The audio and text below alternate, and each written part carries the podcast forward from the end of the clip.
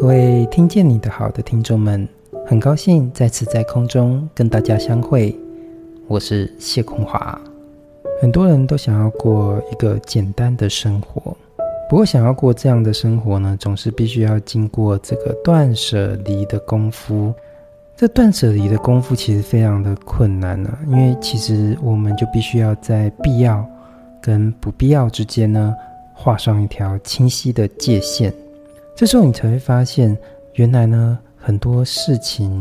或是东西呢，在我们生活当中不断的缠绕，绑得我们透不过气来。虽然我们知道这样的事了，可是呢，又很难给他一个不必要的理由。今天呢，我们要谈的这一首诗呢，就是雅璇的《卢歌的行板》。在里面的诗句当中，或许刺激着我们去思考，什么是我们日常生活当中的必要，什么呢？又是我们生活当中的不必要。接下来，让我们一起来读读这一首诗，雅璇的《卢歌的行板》。《卢歌的行板》，雅璇的诗，温柔之必要，肯定之必要，一点点酒。和木惜花之必要，正正经经看一名女子走过之必要，君非海明威，迟疑骑马认识之必要，欧战与加农炮，天气与红石智慧之必要，散步之必要，遛狗之必要，薄荷茶之必要。每晚七点钟至证券交易所彼端，草一般飘起来的谣言之必要，旋转玻璃门之必要，盘尼西林之必要，暗杀之必要，晚报之必要，穿法兰绒长裤之必要，马票之必要，姑母遗产继承。之必要，阳台、海、微笑之必要，懒洋洋之必要，而既被目为一条河，总得继续流下去的世界，老这样，总这样。观音在远远的山上，罂粟在罂粟的田里。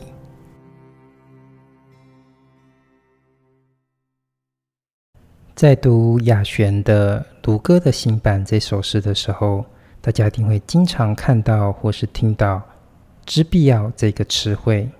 “之必要”这个词呢，其实它召唤的呢，总是一种绝对的意义。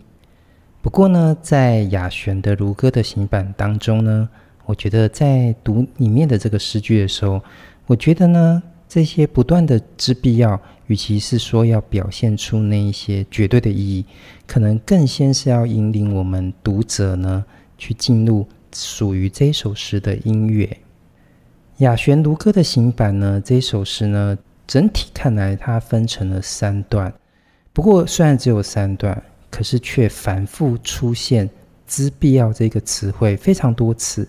那总共有几次呢？我就认真去算，整整出现了十九次。所以，这样如此紧密的之必要，它所形成的这个诗语言的句型呢，就会让呃卢歌的行板这首诗，因为不断的重现这个之必要十九次嘛，就会有它属于这一首诗的音乐的节奏。诗人雅璇呢，在这首诗当中呢，赋予我们读者一个属于音乐的节拍。不过，我们回来看哦，这首诗的题目呢，又特别标明了一个“行板”这个词汇，所以它又告诉我们，这一首诗音乐它本身也存在着一种阅读的速度。所以，一旦我们去理解说这十九个之必要之间的关系的时候，我们就可以知道，这一首诗呢，也存在着一种音乐上的衔接。所以，整体看来，这首诗其实存在着很明确的，要告诉我们有着节拍、速度跟衔接，而这正是呢音乐节奏的要素。如果听众们喜欢听这个古典乐，你就会发现，哎，雅旋的卢歌的行板呢，与俄国经典的音乐家柴可夫斯基著名的卢歌的行板是共题的、同题的。这一首诗呢，明确的跟音乐同题，其实呢，也为我们的读者呢，暗示阅读卢歌的行板应该有的节奏跟语速。因为雅旋的卢歌的行板呢，跟柴可夫斯基的卢歌的行板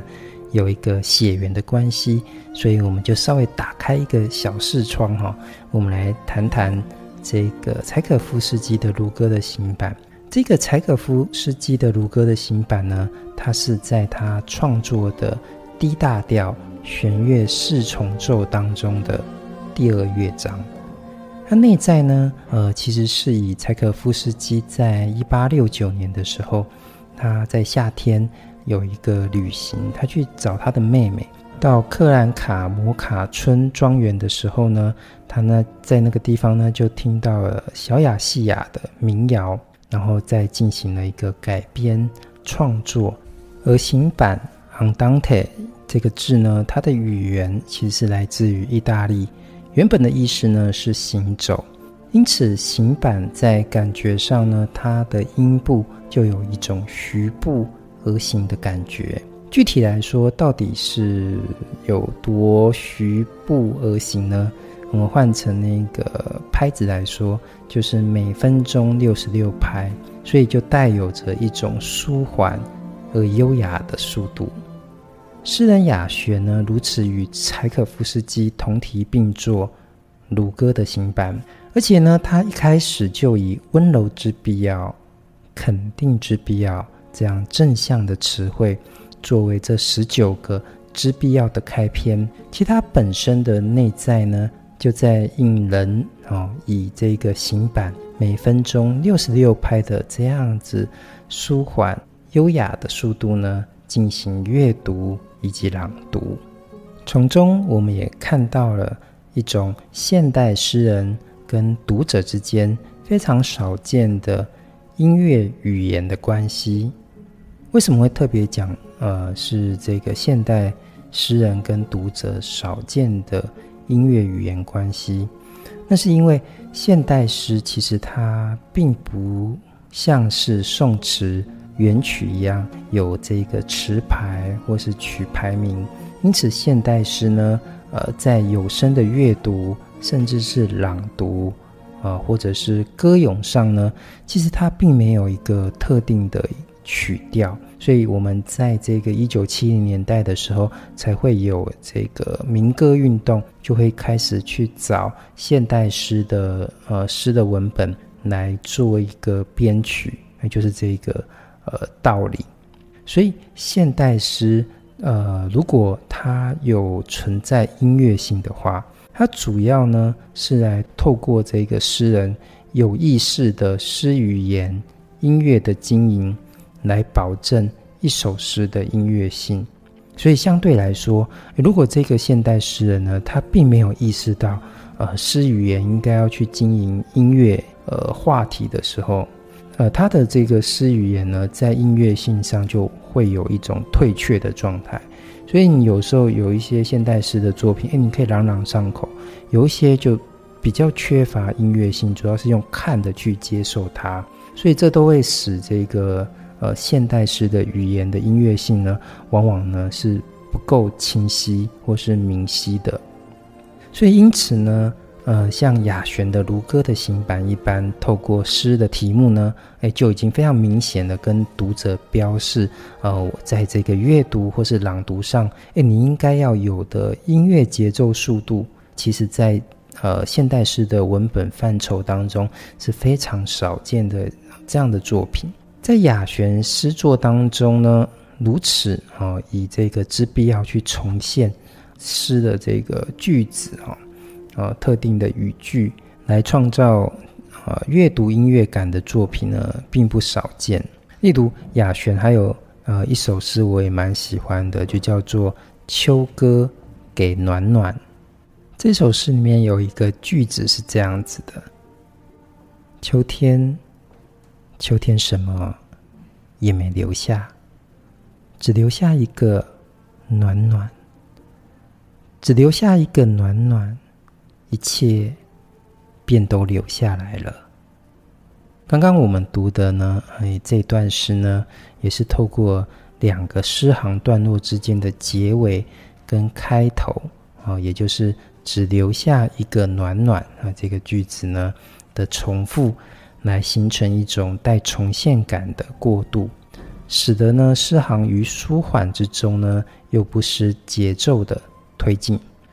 对于这样的重叠句法呢，呃，雅璇呢在他自己这个诗集的序言当中，诶，曾经如此的明白的说道：“他说我早年呢崇拜德国诗人里尔克。”读者呢，不难从我少数作品里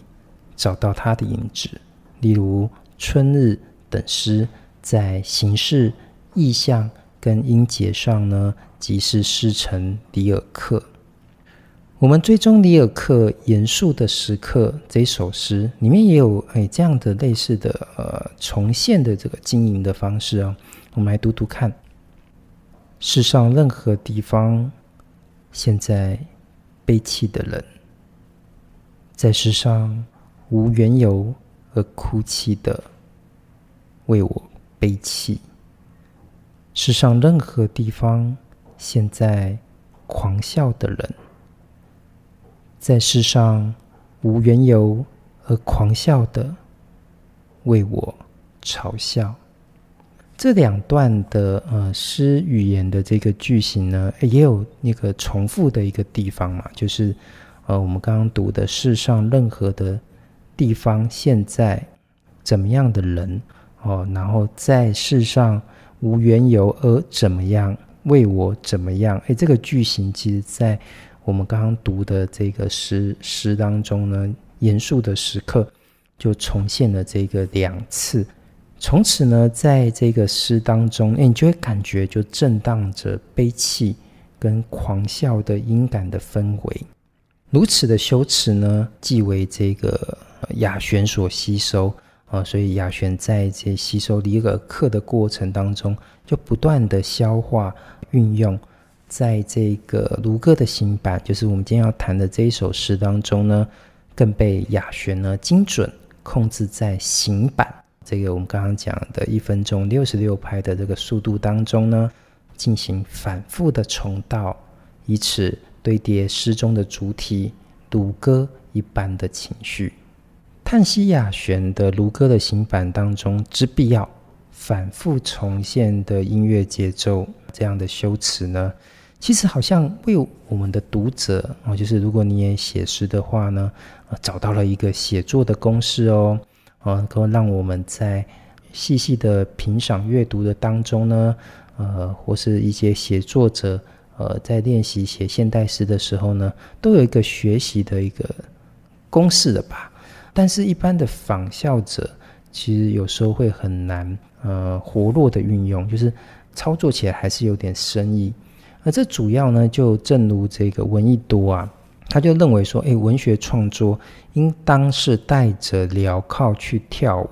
所以今天，呃，你得到这个公式，可能它还是太重了。你没有，你带上这个公式，原本想要得其轻巧，或是呃简便，可以让你的诗去发展，可是有时候还是那个重量太重了，你没有办法去驾驭它，啊、所以去灵活运转啊、这样的形式。或者是形式，它背后所代表的限制的这个重量，也不没有办法在你的诗当中呢，去形成有一种清脆撞击感的呃音乐性。所以一般的仿效者比较矮板，因为他都会照搬这样的句型重现的公式，很难去灵活去创造出属于自己的书写时间以及空间。好，那到底我们要怎么样去灵活的去创造呢？到底呃，如何去做到呢？就我有这个公式，可是好像又用不到，那不就不就是白白的知道这件事情？对于我我写诗这件事情上，好像又没有什么帮助。我到底要怎么做到？所以我跟呃这个听众们有在更更深入的再再分享一下，就是说，呃，虽然呢这个雅璇的如歌的行板，它是前承柴可夫斯基以及里尔克。不过呢，其实它在使用上的时候，在如歌的行板当中，其实呢，它也有两个方式去让它活泼。第一个就是它会去注意音乐衔接的变化；第二个呢，是它会注意在意义上的冲突。我们现在聊这个什么是音乐衔接的变化。尽管呢，之必要，呃，是雅璇如歌的行板。的重复的节奏句型，但其内在呢，在他书写推进的时候呢，它也有一些巧妙的变化哦。比如我们来看哈，就是在开头的时候，他是这样子写：温柔之必要，肯定之必要。这两行诗呢，你会发现，就视觉上，它就是一个整齐对称的状态。不过到第三句的时候，他就开始变化，就是我说的衔接的变化。他说：“一点点酒，含木樨花之必要。”在这句当中，你就会发现，哎，诗句开始慢慢的放长了。嗯，仔细来看这句，他说：“透过汉这个汉是连接词嘛，跟与一样，就开始连接两个比较长的东西喽。就是原本温柔之必要，肯定之必要，都只有。”单一的，但是现在第三行它就要连接两样东西，嗯，比如说第一行，第一行第一句只有温柔，第二句只有肯定，可是第三句它就要透过连接词连接一点点酒，还有木樨花，哦，这两个必要的内容是必要的内容，所以这个一方面放长。但是，一方面又会产生紧凑的关系，因为透过一个字就连接词，就连接了两个东西：花与酒。那这个古代人或者说我们现代人都会呃赏花饮饮酒嘛，把它当成是一个雅事，所以还把它连接起来。哦，在呃这个第三跟第五行之必要的放长的句型之后，那呃这个第七跟第八行呢？它又会变成散步之必要，遛狗之必要。那我们用视觉上去观察，就发现，哎，又变成了这个跟第一跟第二行呢相同的形式。所以你就会看看见，就是大家可以呃看一下，就是我们的呃 Podcast 的呃有一个说明栏那边，我有把这首诗放下去，就大家去点开看看哈，然后。呃，你就会发现，就是说，就视觉上的阅读，你就会发现，哎，这一首诗的这个第一段呢，就会产生了一种梭形的结构，因为它的这个一二跟七八行都是相同的，所以就很像形成了一个完美的一个纺锤体跟梭形的结构。那第一段的结尾呢，啊，在结尾的那个地方呢，其实它又开始。因为我们我们现在在讲衔接嘛，你就想说，那第一段的结尾怎么又衔到衔接到第二段呢？呃，这他就非常这个雅轩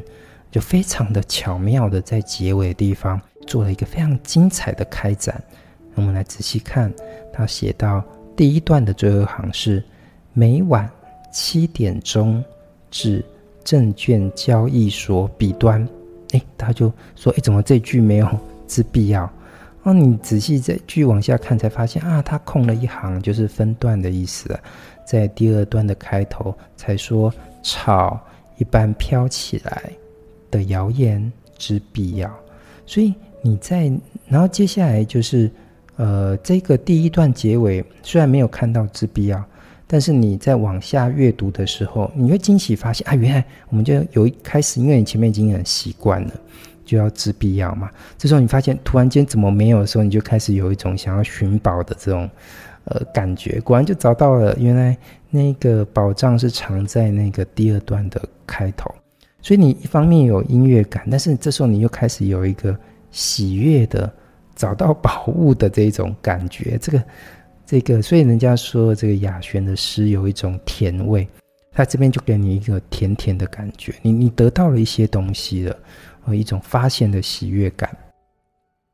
而这样的衔接的精彩之处呢，还在于也打开了一个阅读的空间感。所以我，我呃，在诶、这一集当中，我在我在读这一首诗的时候，这边我就特别去抓准了一个感觉，就是你不不能在结尾的地方，呃，让你的阅读感就停在那边，你必须要试着把意义用语感去拉长、然后这个绵长的感觉之后，再接到这个第二段。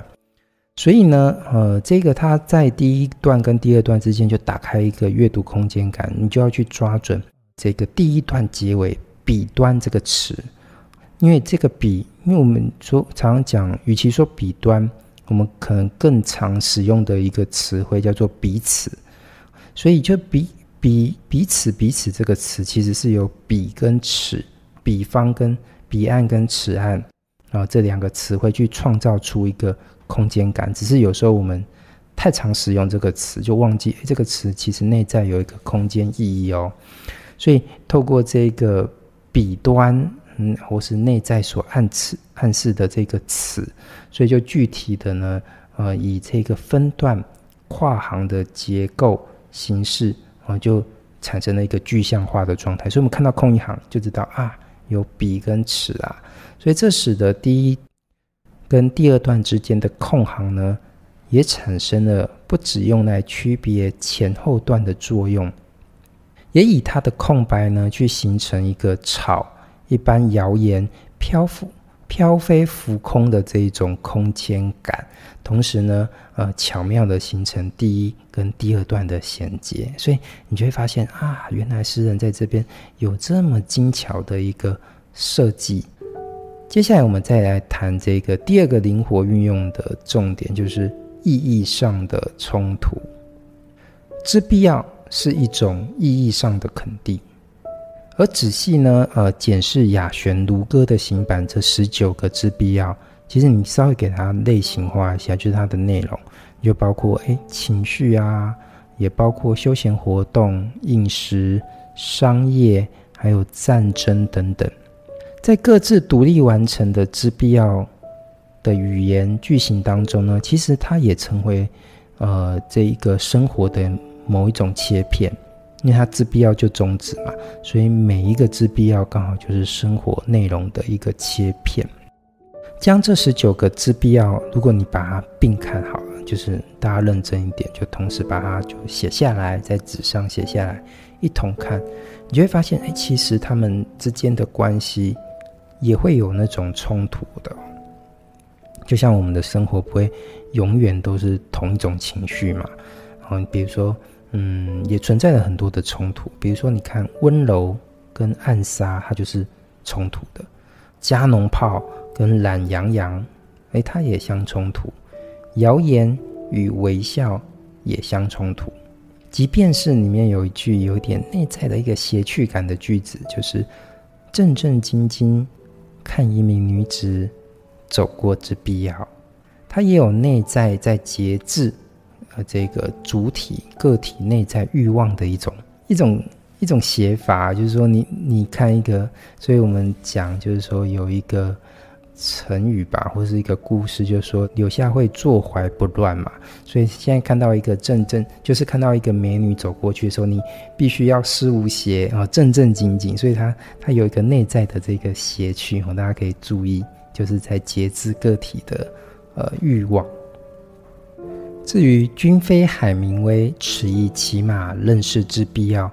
也有否定自我对理性追求的可能。因为大家都知道，海明威是一个非常有名的小说家，呃，得到诺贝尔文学奖的呃非常重要的小说家，代表作就是大家非常熟悉的《老人与海》。那今天诗人就特别讲说，哎，君非海明威，其实也有一点内在的嘲讽，就是说我是个诗人，终究是没有办法成为呃小说家的。不过其实，因为我其实经常跟很多的诗人都有接触。有时候跟他们聊天，他们都会讲说，其实他们以前当初也是想要写小说的，呃，很多，我卖一个关子，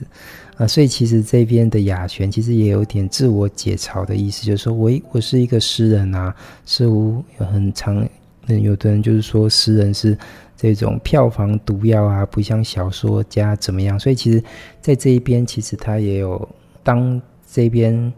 卢哥的行版在写说。呃，君非海明威此意，骑马认识之必要的时候，这个“骑马认识”这个字也有语气加重的意思，但是这个意思是在于，就是我们刚刚讲的，就是否定了呃诗人的一种自我的身份，它有一点这样的意思。所以呢，在卢哥的行版当中，他常常就很像埋地雷一样哦，就是都有一个创造意义的冲突点。看你有没有办法去读到，就踩到那个地雷，然后让那个意义冲突的爆炸就是发生这样子哈。所以就这样子使得呃诗文本的意义呢，不会被既定且重复的句型所驯化。所以我们不妨也以另外一个我也很喜欢的诗人哈，就是 Szymborska，他有一首诗叫做《种种可能》，也是有这样的一种设计哦。在种种的可能当中，Szymborska 这样写道：“我偏爱绿色，我偏爱不抱持把一切都归咎于理性的想法。我偏爱例外，我偏爱及早离去，我偏爱和医生聊些别的话题，我偏爱线条细致的。”老式插画，我偏爱写诗的荒谬胜过不写诗的荒谬。这些由我偏爱带出的各种选择，其实他也在撞击着很多传统的常规。比如说，他就说我我跟医生要聊什么呢？就偏不是聊我的身体，而是聊身体以外的话题。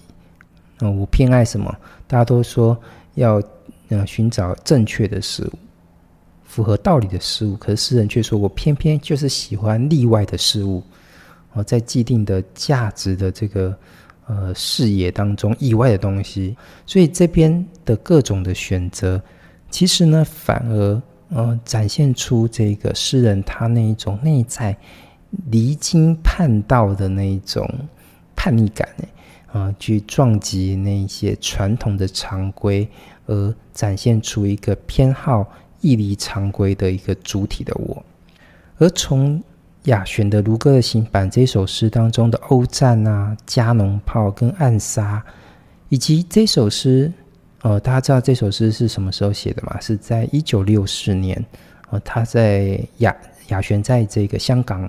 呃，所写下这首诗，都会让这一首诗，你表面看起来它好像有很多浪漫的东西，有那些呃带有平花感的词汇，比如说温柔、散步、微笑，哦，这些浪漫又平滑的词汇，反而被撞击了，被那些欧战啊、加农炮跟暗杀这些比较负面的词汇都被撞，就去撞击它。所以就暗暗其实渗透了，写这首诗一九六零年代的时候，呃，诗人所处在的冷战时代的氛围，这使得雅璇的《如歌的新版》的十九种片段产生了一个文本上的疏离感。雅璇《卢歌的行版》十九种之必要所连接的内容，是冷战结构中。城市日常的片段，然后在这个诗的文本当中就错落着，呃，拼贴着。但如此错落拼贴的城市生活片段，是诗人想要的生活吗？或者真正我过的生活吗？正如诗人在《深渊》啊，这个他唯一的这个诗集当中的断柱集。中所连接各地的世界的地景，其实那些地景，如果你去考察，就雅璇的呃生命的经历，你就发现那时候他是不可能到那些地方去的，都是现实世界当中诗人没有办法去抵达的远方啊、或是异国，因为那时候台湾是在呃戒严的这个体制嘛，然后再加上亚玄也有军旅诗人的身份，所以那些异国或是世界的地景，他没有办法抵达，但是他抵达了他的批判性。所以你会发现，哎，这些异国的图景其实不乏哦，有很多的这个呃批判哦，比如说像《芝加哥》这一首诗，就写到：文明的兽群，摩天大楼猛压我，以立体的冷淡，以阴险的。几何图形压我，以数后面的许多的零，其实都在呈现出现代文明对主体的一个压抑性。就是说，为什么强调那些零？就是说，呃，我们都不断的被这个商业数值化，我觉得你值多少钱的那种意思啊。如果呢，断注集啊中对于异国的片段图景的想象呢，还有这个拼贴。成为冷战当中遭逢限制的主体所能够完成的远征的情境。那么呢，其实我们今天在读卢哥的行版，他所不断的去拼贴的之必要的生活，何尝呢又不是主体对现下在此充满空匮感的生活一种所能完成的小型的远征呢？值得注意的是。卢哥的行版最后一段不再重复之必要，如此诗语言的跳脱呢？呃，褪尽了这个前面各种的之必要，是不是呢？其实也在引领我们去回看前面的段落，暗示了种种之必要，在我们绵长生活的长流当中，未必如此之必要呢？结尾段落褪尽了种种如马赛克拼贴的生活片段，也让诗人清晰地画出了一个自我所处的存在空间结构，隐喻着救赎普度众生之后呢，方要成佛的观音，却只能隔离在遥远的山上，难以呢进入人间的尘世红尘，而人间尘世红尘呢，却又成为。隐喻着罪恶的罂粟之良田，吱吱的生长。因此，尽管呢，卢哥的行版它有这个丰富的音乐节奏，为我们带来一个阅读上的甜味，但是呢，其实你只要仔细的去读出十九种之必要的片段感啊、以及它的这种不必要性。反而呢，可以说是戏剧性的去释放了一个文本内在的冷酷意境，以及陷溺罂粟田其中那朵朵恶之华的苦闷主题。所以今天我们读完雅玄的如歌的新版，或许可以借着这首诗的音乐性，重新去探索我们的生活，去寻找那些之必要，或者是那些。之不必要，或许厘清了这两者之间的关系，在必要与不必要之间，我们可以得到更甜美、更好的生活。